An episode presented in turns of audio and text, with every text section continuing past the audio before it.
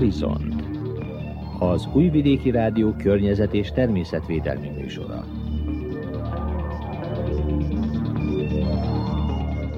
Stanko Emília köszönti az Újvidéki Rádió környezetvédelmi műsorának hallgatóit. Műsorunkban interjút hallhatnak Hegedűs József állatorvossal, aki a homeopátiás gyógymódokról nyilatkozott, amelyet az állatok gyógyításánál alkalmaz. Hegedűs József állatorvos a kisállatok tartásáról, téli etetéséről és elhelyezéséről is nyilatkozott. Ha felkeltettük érdeklődésüket, tartsanak velünk. A munkatárs Maja Thomas zenei szerkesztő nevében tartalmas időtöltést kívánok.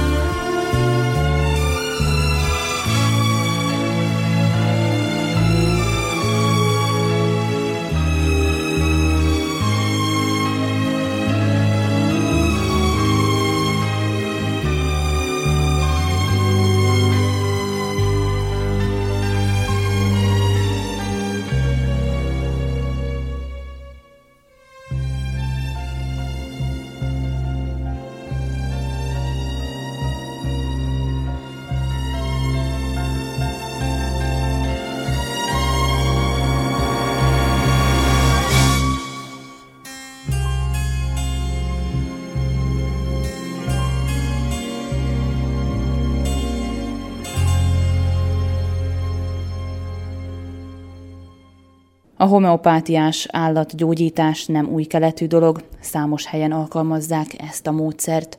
Ma már nem csak a haszonállatokon segítenek így, a kis kedvenceinken is lehet alkalmazni. A kezelés típusa azonban sok mindentől függ, mondja Hegedűs József homeopátiás állatorvos. Tehát az állatorvoslásban sokszor azt várják el az ügyfelek, főleg a haszonállattartásban, ahol az állat értéke meghatározott érték, és a szolgáltatás nem múlhatja természetesen felül ezt, a, ezt az értékhatárt, hogy az állatorvos gyorsan, olcsón és jól végezze a munkáját. Ebből kifolyólag nagyon sokszor frusztrált voltam, mivel ezt így összeegyeztetni ember legyen a talpán, aki meg tudja oldani és akkor olvastam alternatív gyógymódokról, ezek között a homeopátiáról is, és az a néhány cikk után nekem úgy tűnt, hogy ez egy nagyon jó, olcsó, gyors és hatékony módszer. És akkor kezdtem el a homeopátiás tanulmányaimat.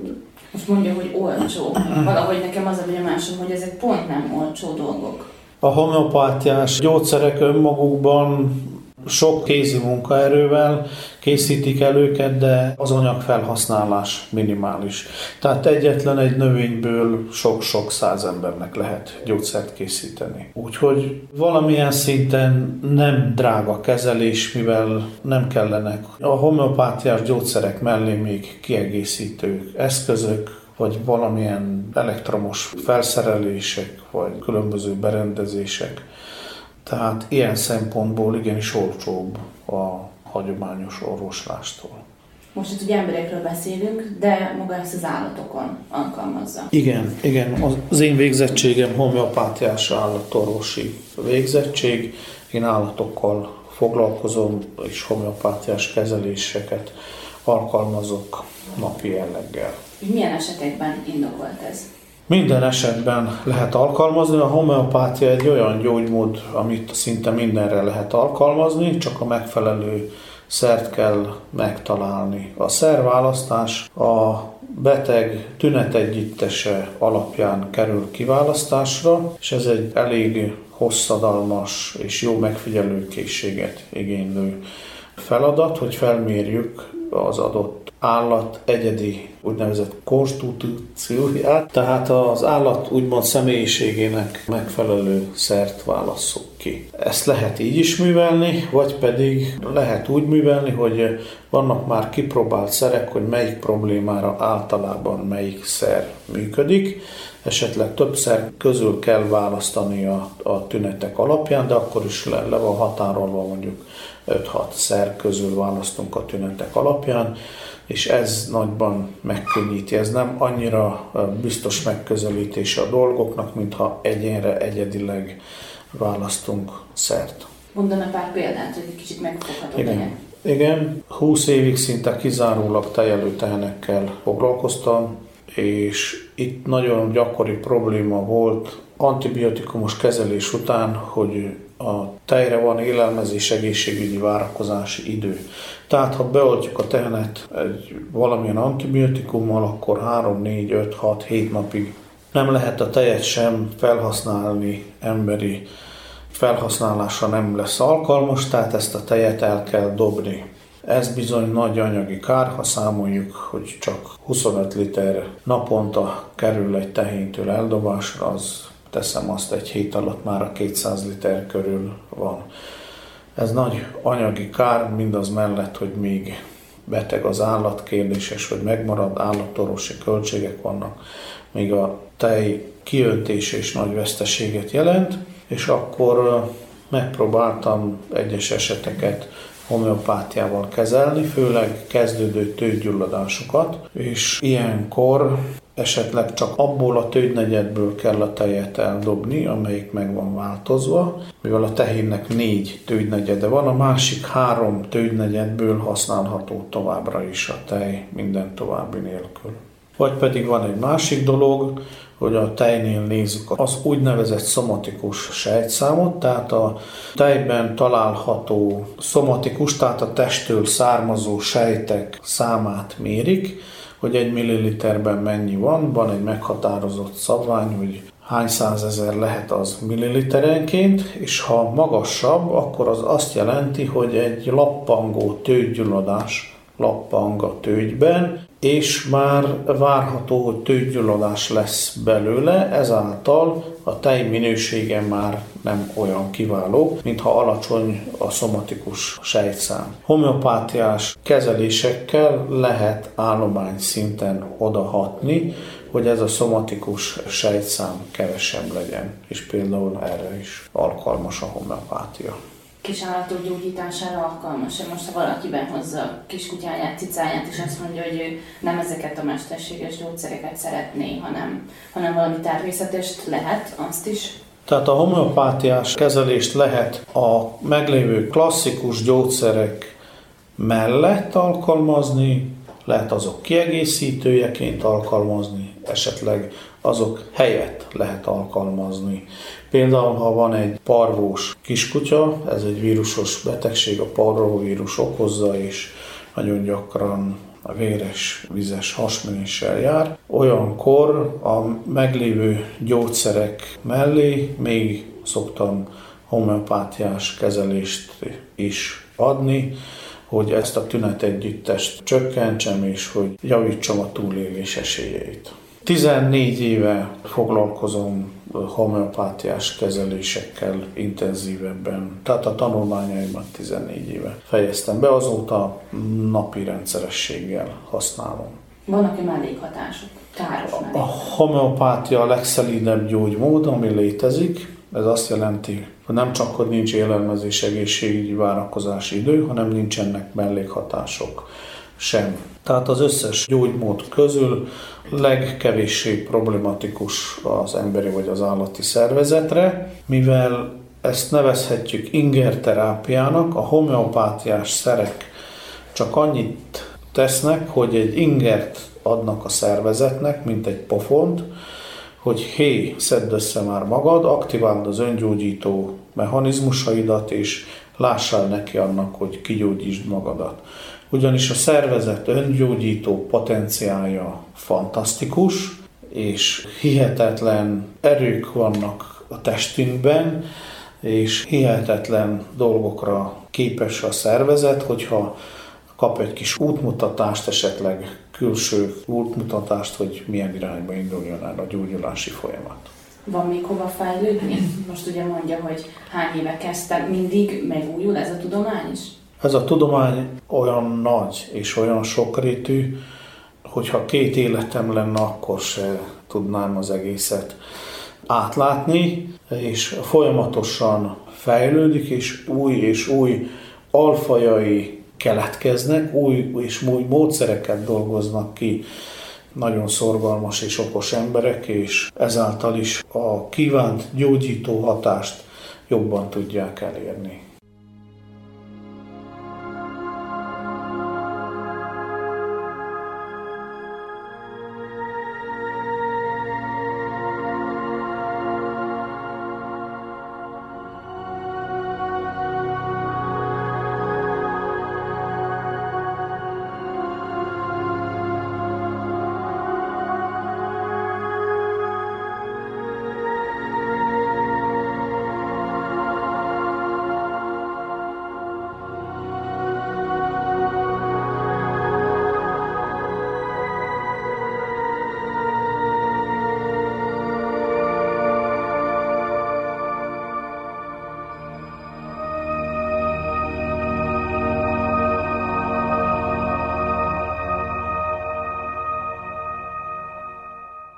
Kedves hallgatóink, Önök továbbra is az Újvidéki Rádió környezetvédelmi műsorát hallgatják. Hegedűs József állatorvost arról is kérdeztük, milyen tényezőket kell átgondolniuk a felelős állattartóknak, illetve hogy hogyan készítsük fel kedvenceinket a téli időszakra. A házi kedvencek megválasztásánál bizonyos szabályokat tiszteletben kell tartanunk, azért, hogy annak a választott állatnak megfelelő életkörülményeket és jó otthont tudjunk teremteni. Másrészt ezek a szabályok hozzásegítenek a választás alkalmával ahhoz, hogy örömünket leljük abban a házi állatban is valódi kedvenc legyen a házban. Ezek a szabályok nem különleges szabályok, tehát a józan parasztész diktálja őket.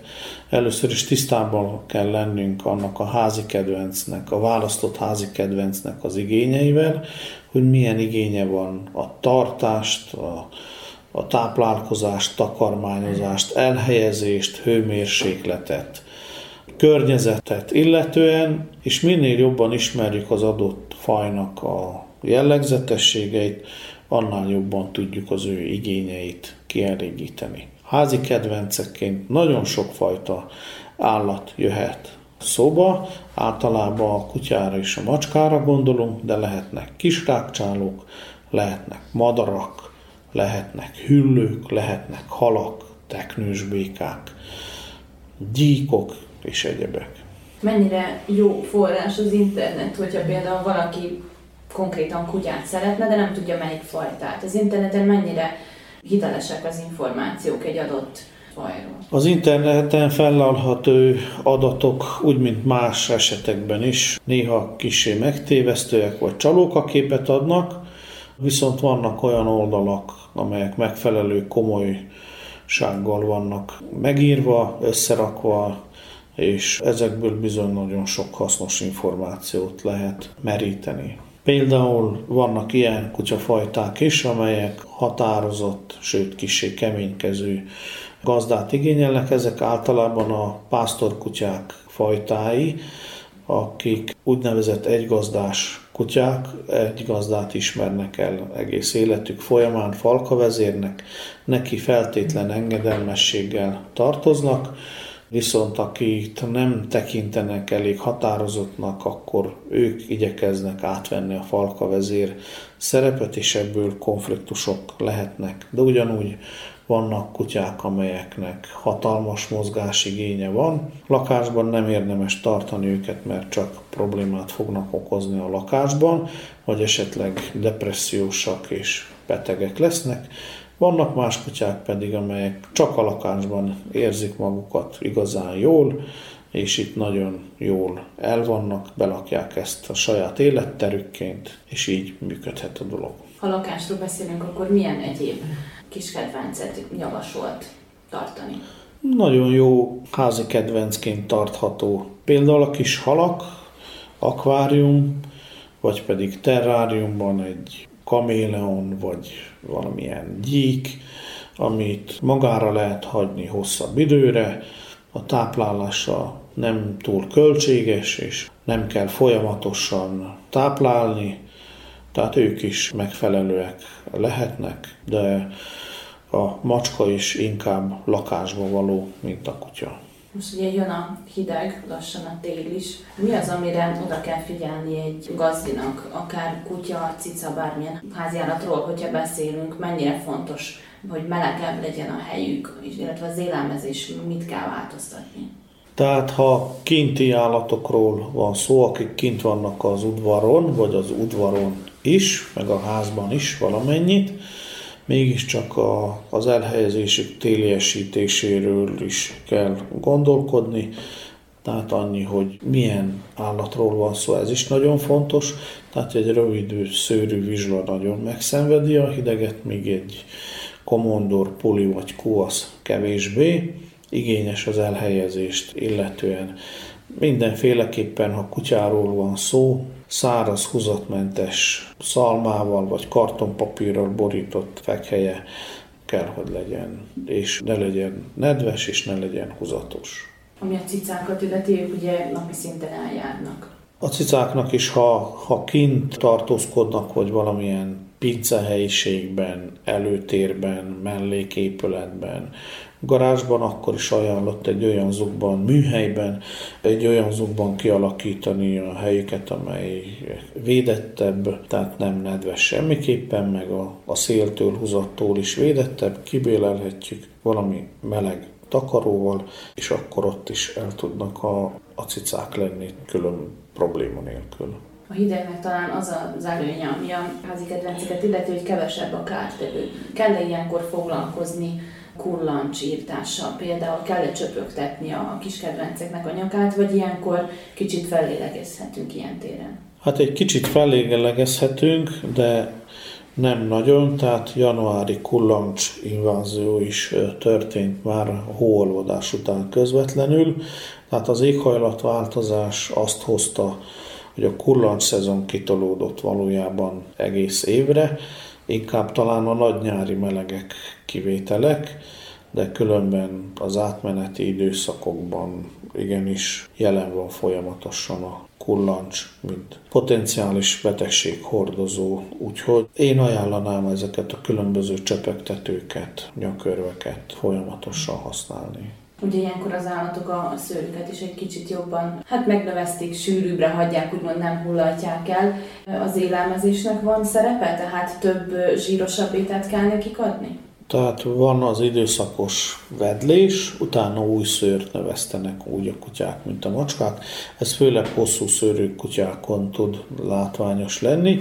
Ilyenkor az új szőr növesztése idején nagyobb mennyiségű energiára, fehérjére és ásványi anyagra van igényük, de általában ezt a normál támból tudják biztosítani, ha esetleg ilyenkor hozzáadunk egy kis olyan tápot, ami erre az időszakra való, tehát a, a szőrváltás időszakában adandó, léteznek már, már ilyen tápok, és az nem fog rosszul, rosszul jönni, de általában az optimálisan takarmányozott vagy etetett kutyák, macskáknál a vedlés nem okoz olyan nagy gondot, inkább nekünk kell arra odafigyelnünk, a hosszú szőrű fajtáról van szó, főleg akkor, de, hogy rendszeresen kifésüljük, kikeféljük az elhalt szőrzetet az embernek ugye szüksége van télen a D-vitaminra, kevesebbet süt a. Ez az állatoknál is igaz? Tehát a D-vitamint azt mondjuk külön kellene pótolni, vagy erre nincs szükség?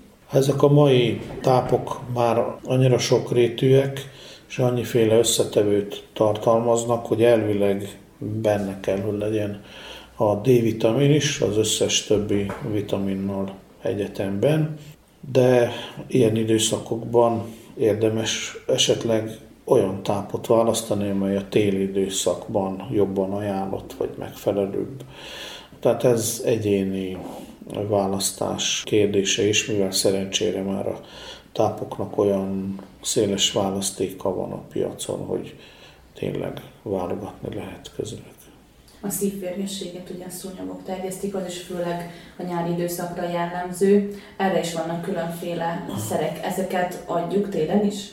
A szívférgességnél az általánosan elfogadott protokoll az a következő, hogy a szúnyog szezon kezdet előtt, tehát valamikor április hónapban érdemes egy szívférgesség tesztet végeztetni az állatorvossal, hogyha netán esetlegesen fertőzött a kutyánk, akkor kezelni kell, ha nem fertőzött, ami a jobbik eset, akkor megelőző célzattal havonta egyszer kell szájon át kezelni a kutyát, egészen október hónappal befejezőleg, tehát a szúnyog szezon végéig.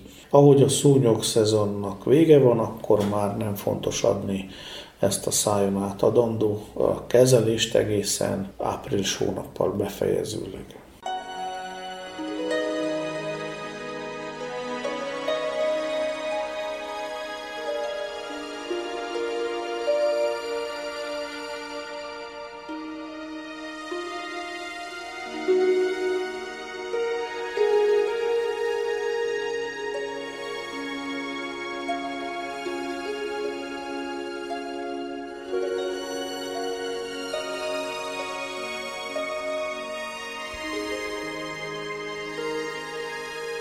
Kedves hallgatóink, Önök az Újvidéki Rádió környezetvédelmi műsorát hallgatták, amelyben interjút hallhattak Hegedűs József állatorvossal, aki a homeopátiás gyógymódokról nyilatkozott, amelyet az állatok gyógyításánál alkalmaz.